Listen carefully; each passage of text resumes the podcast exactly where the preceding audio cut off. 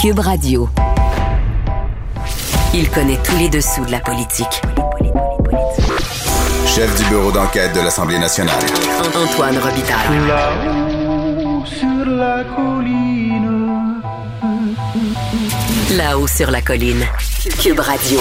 Bon jeudi à tous. Aujourd'hui à l'émission, Catherine Fournier, députée indépendante de Marie-Victorin et candidate à la mairie de Longueuil, répond aux critiques sur ses changements de cap. Elle réagit aussi au plan caquiste pour la jeunesse et plaide pour un abaissement du droit de vote à 16 ans, une idée qu'elle a traduite en un projet de loi qu'elle a déposé récemment à l'Assemblée nationale. Mais d'abord, mais d'abord, c'est jeudi, on parle de politique, du droit criminel. Antoine Robitaille. Il décortique les grands discours pour nous faire comprendre les politiques.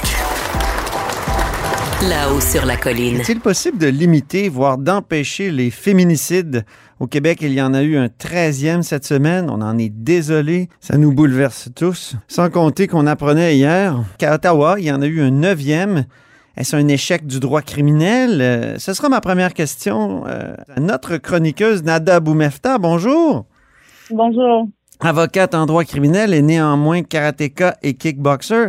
Euh, Est-ce que c'est un échec du droit criminel, Nada? C'est une excellente question euh, à poser. Je pense qu'on on doit y réfléchir à tout le moins à savoir l'impact que cela a. Et il faut dire aux gens quand même qu'il y a eu des récents changements euh, dans le code criminel jusqu'à 2019 pour justement renforcer les dispositions du code criminel euh, pour permettre d'empêcher ce type de crime-là. Euh, à tout le moins de pouvoir accuser des gens, notamment en durcissant les, les lois visant euh, la violence conjugale, en imposant des peines maximales plus lourdes, mais aussi au niveau de la remise en liberté des individus, parce que là, on a vu des cas de, de gens qui ont été accusés, remis en liberté avec des conditions et qui ont été quand même euh, portés atteinte à la victime. parler de ce renversement de fardeau de preuve qui a été imposé, euh, quand c'est des cas de récidivisme. Donc, par exemple, si vous êtes accusé de violence conjugale une première fois, vous comparaissez devant la cour et vous êtes réaccusé pour une seconde fois dans un autre dossier, on va tenir compte de votre antécédent judiciaire et vous devrez démontrer à la cour que vous ne serez pas un danger euh, pour la victime pour être remis en liberté. Et ça, c'est vraiment particulier en droit criminel, euh, surtout quand c'est la remise en liberté qui prime normalement. Alors, on essaie de resserrer comme ça. Est-ce que ça aide? Très certainement? Est-ce que c'est suffisant?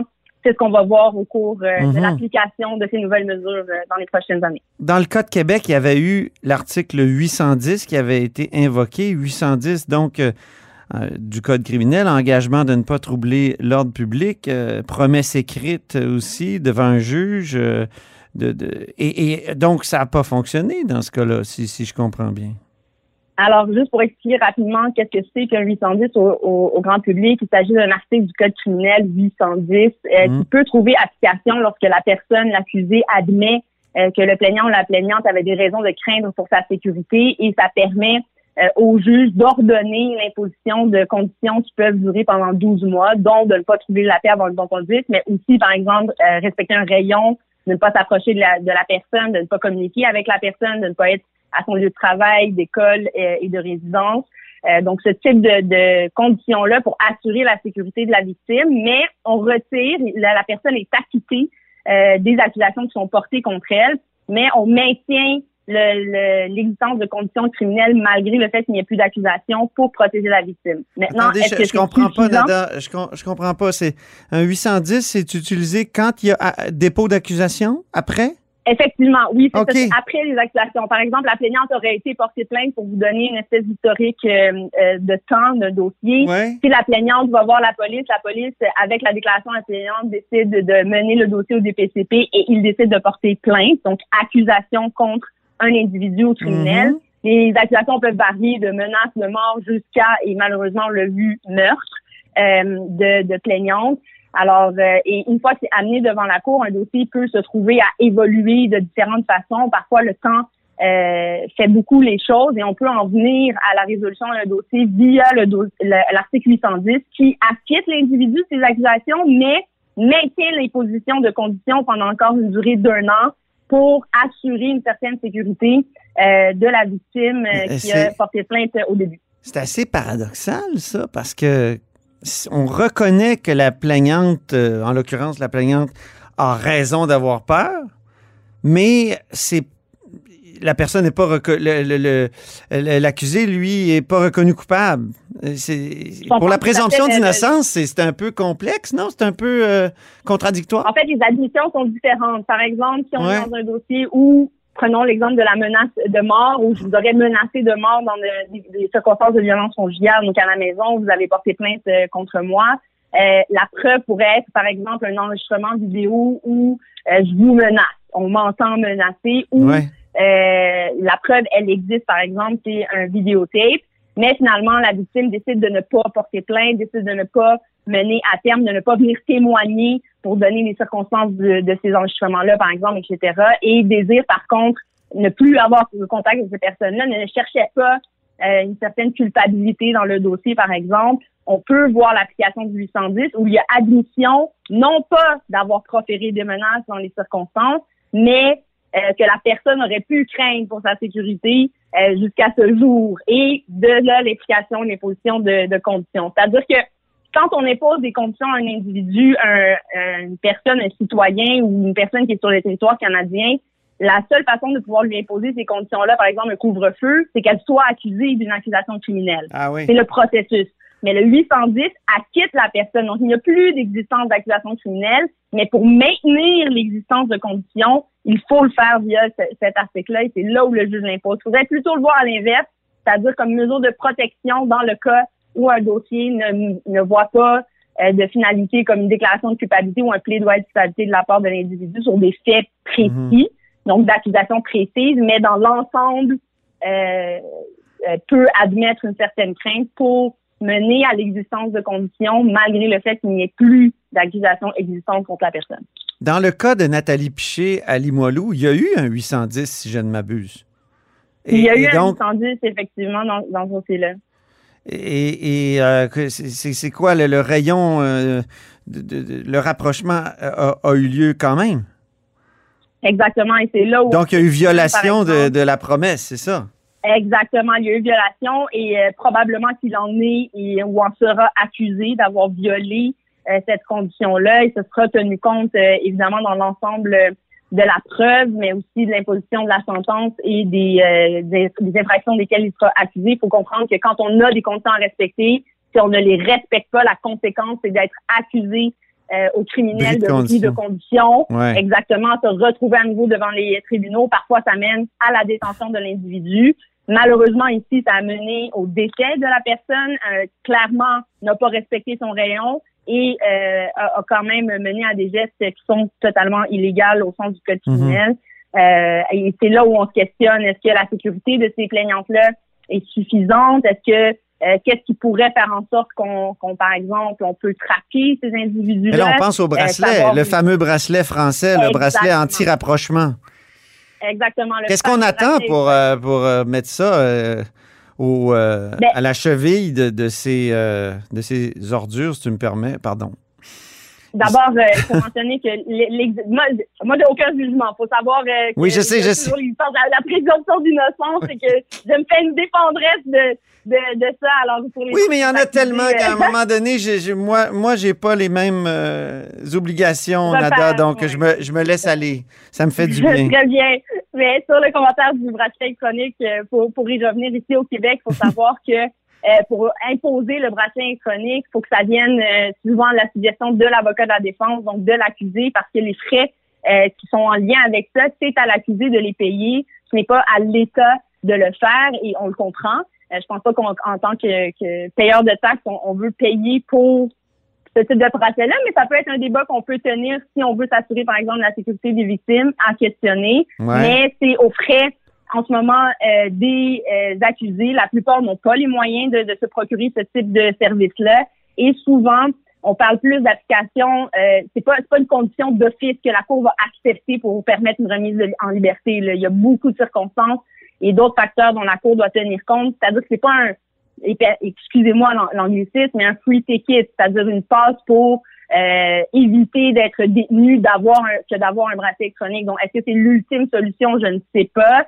Il faut pas oublier non plus que ça brime beaucoup la liberté d'avoir un bracelet électronique et que la règle générale, c'est la liberté, la remise en liberté des individus. Mais est-ce que dans les cas de violence conjugale, on ne devrait pas déterminer, par exemple, quel serait le type de facteur aggravant où l'imposition devrait être automatique? Ben, Dans, une société libre et démocratique, il y a moyen de, de, de limiter les, euh, les droits et libertés? Est-ce qu'on peut pas invoquer l'article 1 puis dire que s'il y a un risque très grave pour euh, un risque pour, pour la vie, la, la- la victime potentielle a le droit à la vie, elle? Alors, euh, est-ce qu'on Ça, peut pas euh, limiter justement la, la liberté de, de quelqu'un qui, en tout cas, selon l'article 810, euh, fait peur à quelqu'un d'autre? Mhm. En fait, il faut savoir qu'en criminel, déjà, c'est ce qu'on fait là, par les positions de condition. On limite la liberté de- des individus, soit par leur déplacement, leurs contacts, euh, leurs heures de déplacement également par les positions, exemple de couvre-feu. Euh, alors ça, c'est c'est déjà quelque chose qui est euh, applicable et que la Cour peut faire, peut imposer des types de conditions qui vont limiter et brimer la liberté euh, des individus pour assurer, par exemple, la, la liberté, euh, pas la liberté, pardon, mais la sécurité euh, de la société de la victime, mais surtout Mhm. éviter qu'il y ait récidive. Donc, c'est pourquoi les changements législatifs qu'on peut apporter, qui, entre autres, ont déjà été faits, c'est de l'endurcissement. Quand je parle vraiment du code criminel en tant que tel, qu'est-ce qu'on peut faire, qu'est-ce qui Ouais. est malléable. Euh, c'est plus au niveau des critères, par exemple, comme je disais un peu plus tôt, de remise en liberté. Le fardeau devient plus fort quand on est récidiviste ou quand on est accusé, par exemple, de bris de condition, d'avoir pas, de ne pas avoir respecté euh, ce type d'engagement-là devant la Cour. Ça démontre justement et ça pousse en faveur euh, du fait que bon, est-ce qu'on va, qu'est-ce qui va démontrer, qu'est-ce qui va convaincre la Cour finalement qu'on va respecter nos conditions, mais malheureusement dans ces cas-là, on se retrouve à déjà un premier, excusez encore un peu l'exercice, mais le premier strike là. et là on l'a vu, ça peut mener malheureusement à la mort euh, Oui, des victimes. Alors c'est vraiment des questions. ça peut mener à la mort. C'est une façon euh, un peu prosaïque de le dire. là. Je trouve que. En tout cas. essentiellement, tu sais, le- au code criminel, le crime le plus grave est euh, Ben le oui. meurtre, il faut le dire. C'est quelque chose qui est déjà interdit par le code criminel. Ben, j'espère, essentiellement, monsieur, madame, tout le monde, on l'est. L'imposition de conditions, normalement, restreint encore plus la liberté euh, des individus, mais on le voit effectivement des, des tentatives de contact avec les victimes euh, Ça, via d'autres numéros de téléphone ou euh, autre chose, ou des gens qui vont rôder autour. Mais c'est là où on devrait se questionner peut-être sur l'encadrement des victimes, l'encadrement aussi euh, des gens qui sont euh, remis en liberté en ces circonstances-là. Qu'est-ce qu'il y en est? Qu'est-ce qui peut rassurer la société que ces gens-là vont les respecter? Et euh, est-ce que c'est suffisant de dire qu'on va être accusé de bris de conditions? Euh, quand on fait face à des accusations plus sérieuses? donc, si on résumait, qu'est-ce que vous feriez là, avec un, deux, trois. t- t- t- Qu'est-ce que vous feriez pour euh, améliorer la sécurité des, des victimes? Durcir les bris, les, les- pas les bris, durcir les, les, les conditions, c'est ça? Ça, c'est, oui, euh, très certainement. Assurer la, que, la sécurité de la victime? Définitivement un autre point que, sur lequel on devrait se concentrer. Je pense aussi euh, à encadrer un peu plus les, les victimes, leur donner accès à des ressources euh, rapides. Ouais. Euh, parfois, certaines vont en l'activité à déménager, changer d'adresse, euh, vont être retraçables. Souvent, on demande, en fait, c'est tout Mais c'est terrible même, que ce soit les femmes vi- violentées qui aient souvent à quitter leur domicile, à changer d'adresse, alors que... Ben, en fait, c'est l'inverse. euh, au contraire, M. Robitaille, quand les gens sont accusés au criminel de violence conjugale, c'est à l'accusé de quitter. Mais lorsque la personne, par exemple, veut partir euh, euh, en urgence ou quitter son domicile euh, pour fuir en raison de sa sécurité, c'est plus de- ces exemples-là que j'aimerais Mhm. donner. Là. Euh, mais ce n'est pas la victime, ce n'est pas à elle, euh, ce n'est pas elle qui est évincée euh, des lieux. Bien au contraire, ça fait même partie des conditions de l'accusé lorsqu'il est remis en liberté de Oui, mais devoir euh, j'écoutais la ministre. Nada, j'écoutais la ministre Guilbeault l'autre jour. Elle disait, si vous sentez que vous n'êtes pas en sécurité, quittez, quittez votre domicile. Il y a des services pour vous. Je sais, c'est bien. Ben, je pense que c'est un appel qui est raisonnable. Mais en même temps, c'est encore une fois à la femme à faire la démarche. Puis l'homme, lui, euh, on, on- Ah, il y a du travail à faire très dé- définitivement. on s'inquiète pour ses droits à la liberté, là. Je veux dire, il, Ben, il est fait, dangereux. La mention que je pourrais amener à ce sujet-là, et c'est, c'est peut-être les solutions euh, en droit criminel qu'on pourrait amener. Euh, à mon avis, et comme avocate de la défense, euh, j'y réfléchis très souvent dans mes dossiers lorsque j'ai des clients qui admettent les faits, par exemple, où euh, on a une reconnaissance des gestes qui sont reprochés, un travail psychologique ou un encadrement aussi de cet individu-là pour un cheminement personnel, un travail, euh, par exemple, cheminement sur euh, travail sur la colère, euh, travail sur ses relations personnelles, travail aussi euh, sur sa personnalité, problème toxicomanie s'il en a. Alors, je pense que cet acte-là aussi, il faut pas l'oublier. C'est un travail qu'on fait en défense euh, avec nos clients, de s'asseoir avec eux, de voir quelle est la problématique et comment on peut résorber cette problématique-là. Mhm. Parce que que quelqu'un ait de la détention et ressorte par la suite, on peut se questionner aussi là-dessus. Qu'est-ce qui va nous assurer qu'il va pas recommencer en sortant? Mais là, je pense que c'est tout un travail de réhabilitation et sachez qu'il y a possibilité d'imposer, lorsqu'on impose certains types de sentences, euh, l'obligation de suivi probatoire, par exemple, avec des suivis avec des agents de probation, euh, de devoir démontrer euh, qu'on fait des suivis psychologiques, par exemple, ou des suivis avec des thérapeutes. Donc, tout ça, c'est un travail aussi qu'il faut pas oublier et d'ailleurs qu'on parle très peu euh, au grand public et qui existe. Et je pense qu'en ce sens-là, est-ce qu'il y aurait matière à, je sais pas, rendre obligatoire certaines démarches, mais sachez qu'on le fait. Les procureurs de la couronne aussi Ok. souvent le demandent, Ouais. même avant de signer un 810, par exemple, ou de retirer un dossier. Ce sont des démarches qui sont euh, qui sont faites entre les dates de cours, des discussions entre les procureurs, Mm. et on incite beaucoup cet accusé-là, euh, peu Ouais. importe son, son, son sexe, à faire le travail nécessaire euh, pour démontrer que ça n'arrivera plus et surtout qu'il s'encadre en tout cas ou qu'il se, se, se dote des bons outils pour pas que ça arrive ni avec elle ni avec une autre non plus parce que c'est pas Ah des oui, individus c'est qu'on pourra garder détenus euh, pour le reste de leur vie. Alors, il faut garder en tête cette optique-là. Donc oui, les Espérons. victimes, je pense que le, Espérons Oui, que ça va fonctionner, tout ça. Merci beaucoup, Nada Boumefta, notre Merci chroniqueuse en droit criminel, néanmoins karatéka et kickboxer. Euh, et merci pour toutes Merci, ces chroniques. C'était un plaisir de vous découvrir. Et puis, espérons euh, vous retrouver cet automne. au plaisir. Merci beaucoup. Salut. Bon été à tous.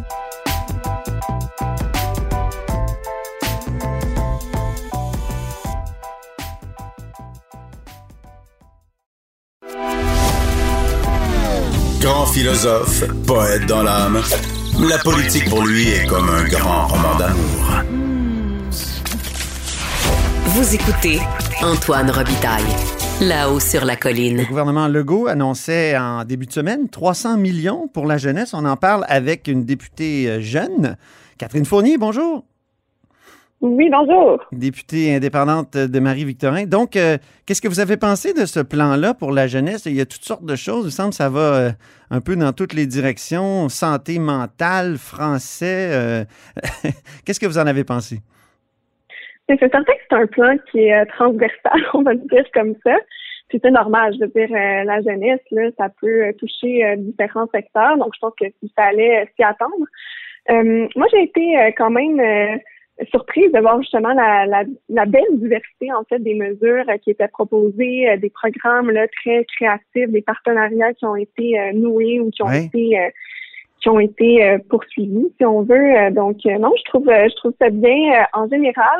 Par contre, ce qui est toujours le danger de ce genre de politique-là, c'est qu'on arrive avec toutes sortes de programmes un peu euh, à la pièce qui sont très intéressants en soi, mais je trouve que ça occulte peut-être certains euh, certaines dynamiques de fond qui sont euh, pourtant euh, très importantes. là. Par exemple, vous Ouais. l'avez mentionné vous-même, là, le, le- le- la partie où on parle, par exemple, de campagne de promotion de la qualité du français euh, sur les réseaux sociaux.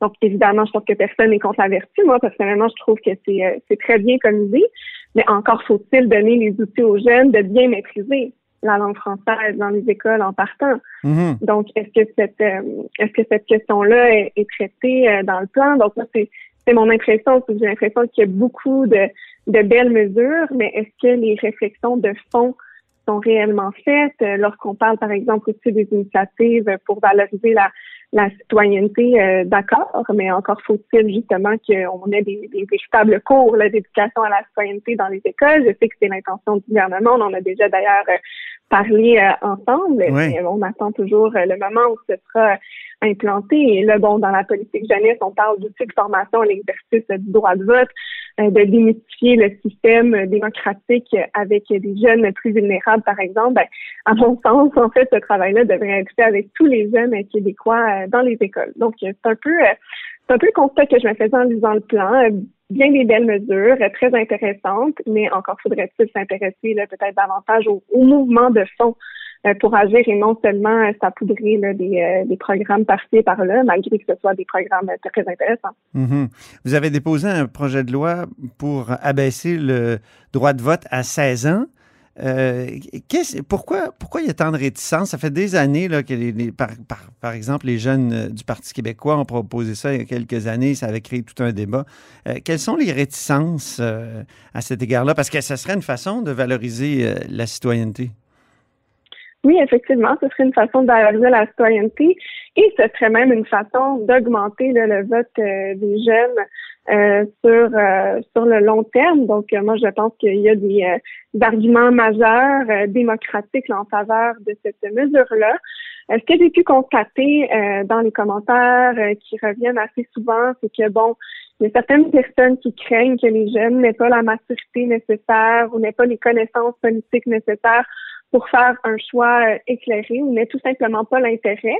Euh, moi, ce que je leur réponds, c'est qu'il y a un intérêt, ça se travaille. Justement, on n'en parle pas de politique dans nos écoles. On n'explique pas aux jeunes comment fonctionne notre système démocratique. J'ose espérer que ça va changer justement avec l'instauration de cours d'éducation à la citoyenneté. C'est pour ça que je disais que ce serait une belle occasion d'adjoindre ces nouveaux cours de euh, l'élargissement du droit de vote aux 16 euh, ans et plus, parce qu'on sait que ça a des bénéfices majeurs, étant donné que 16 ans, c'est un âge de la vie où on est généralement plus stable, on vit chez ses parents, on va toujours à l'école, donc ça favorise l'exercice du premier vote et le premier vote est réellement déterminant pour l'habitude de vote euh, par la suite. On sait qu'il y a environ 50% des gens qui ne votent pas euh, lorsqu'ils en ont la première occasion, ben jamais ils vont aller voter euh, dans leur vie. Alors, c'est une mesure qui m'apparaît importante. Puis quand on parle de maturité ou encore là, de connaissance des enjeux politiques, ben ça, moi, je, je rétorque que c'est pas une question d'âge. Il y a des gens beaucoup plus vieux qui ont aussi aucun intérêt, qui suivent pas du tout l'actualité. Et à contrario, il y a des jeunes de 16 ans qui ont euh, qui ont une tête très solide sur plusieurs enjeux euh, de, société. Alors, euh, moi, je pense qu'il faut faire confiance à la relève, il faut avoir confiance en nos jeunes. Puis disons-le, ben, je vais le dire de manière un peu crue, mais il y a des personnes âgées là, qui n'ont plus leur tête, qui votent. Là. On, les fait voter. En masse, non? Euh, je veux dire, on va dans... Oui, ils, ont, ils, ont, ils ont le droit de vote, puis c'est la légitimité euh, démocratique. donc, je vois pas pourquoi on se priverait justement là, de pouvoir offrir cette possibilité-là à nos, à nos jeunes qui ont à 16 ans déjà beaucoup de responsabilités, ils peuvent travailler de façon tout à fait légale sans demander la permission de leurs parents. Euh, en travaillant, ben ils payent quand même euh, des, un certain montant d'impôts, ils vont avoir de l'argent de poche, donc payent des taxes à la consommation. Et c'est un principe démocratique de base du fameux euh, No Taxation Without Representation. Ben, je pense que ça doit s'appliquer aussi aux jeunes de 16 ans. Un autre sujet, je lisais Michel David en fin de semaine dans Le Devoir, mon ancien collègue, qui donnait son bulletin des, des oppositions en début de semaine. Et euh, il vous a donné un D. ben oui, j'ai vu je L'ai trouvé, je l'ai trouvé sévère un peu, mais en même temps, il soulevait une critique à laquelle vous allez devoir faire face euh, comme candidate à la mairie de Longueuil. Et il disait euh, les changements de cap successifs de Catherine Fournier ressemblent dangereusement à de l'opportunisme. Après avoir quitté le PQ, voilà qu'elle s'apprête à abandonner ses électeurs.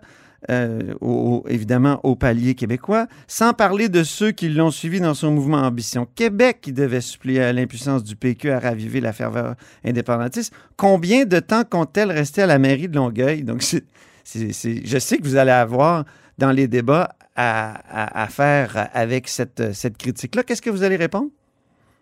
Je suis contente que vous me donniez justement l'occasion de répondre maintenant.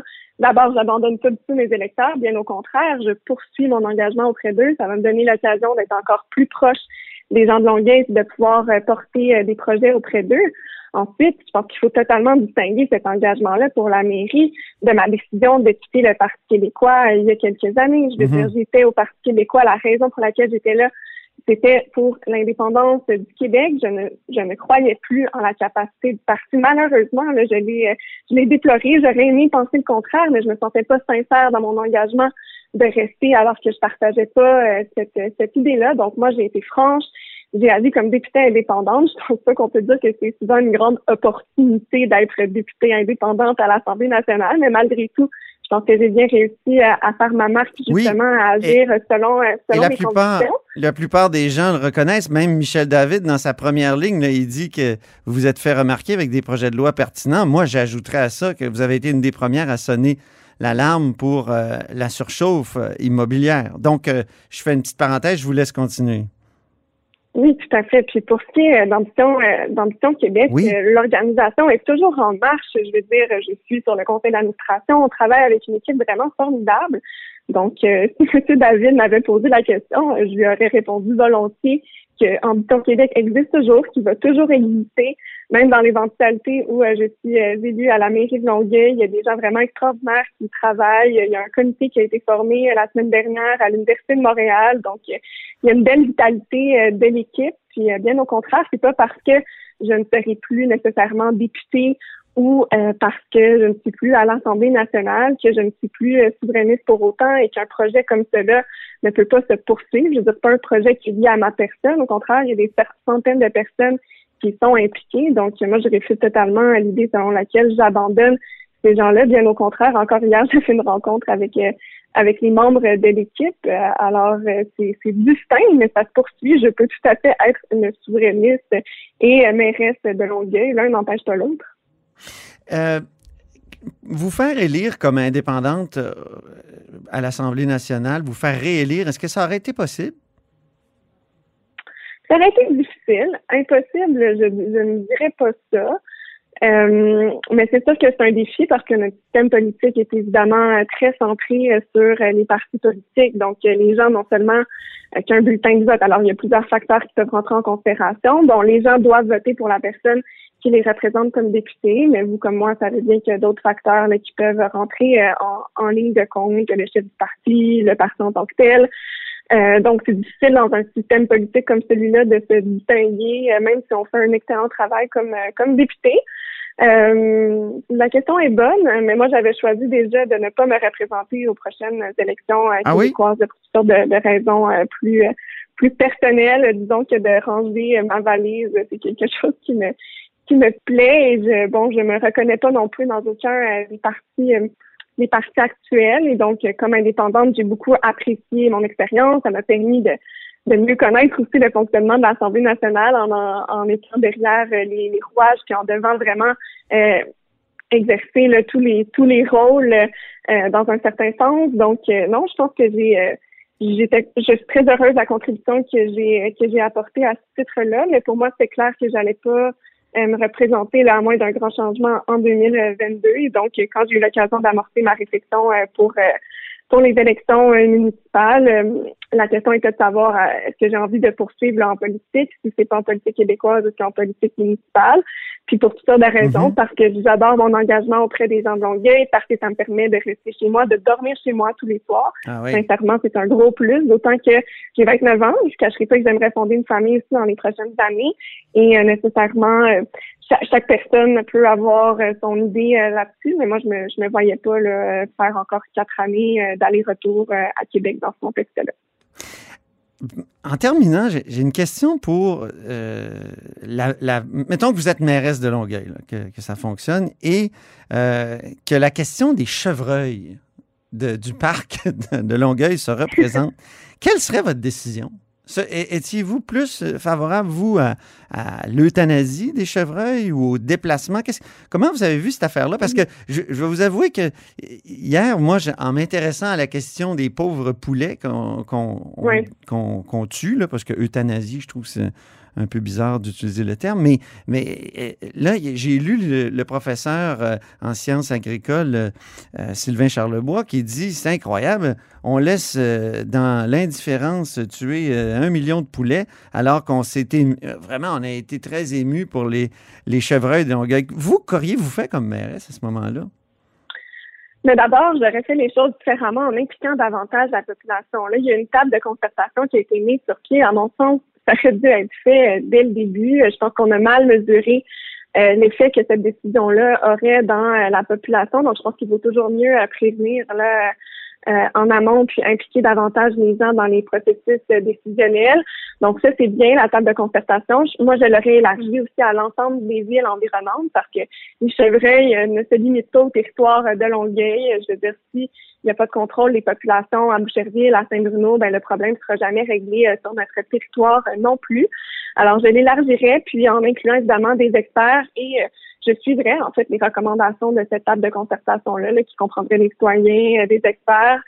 puis si c'est l'euthanasie qui est recommandée, évidemment, on devrait y aller avec ça tant que c'est une proposition qui est endossée aussi par le ministère de la Faune et des Parcs parce que euh, on doit savoir que euh, toute décision qui est prise dans ce dossier-là doit recevoir l'aval du ministère. Alors, c'est important à préciser. Euh, donc, voilà. Est-ce que ça avait été le cas pour, la décision, la première décision initiale de, la, mairie? Crois qu'il n'était pas encore rendu à avoir l'approbation du, ministère je me trompe pas. Très bien. Ben, merci beaucoup. Je, suis content que vous ayez accepté de, vous mettre dans la peau d'une future mairesse. Et, euh, et on vous retrouve pas à l'automne, hein? Je pense que vous venez. Euh, oui, je serai là. Je serai là à la rentrée quand même. La campagne euh, municipale commence le 17 septembre. OK, vous, allez être là à la rentrée. OK, ben merci beaucoup. Bon été, Catherine Fournier. Merci à vous aussi, M. Robitaille. Députée indépendante de Marie-Victorin. Et c'est tout pour nous à la hausse sur la colline en ce jeudi. Merci beaucoup d'avoir été des nôtres. N'hésitez surtout pas à diffuser vos segments préférés sur vos réseaux. Tout est en ligne, puis c'est comme ça qu'on fait connaître l'émission. Et je vous dis à demain.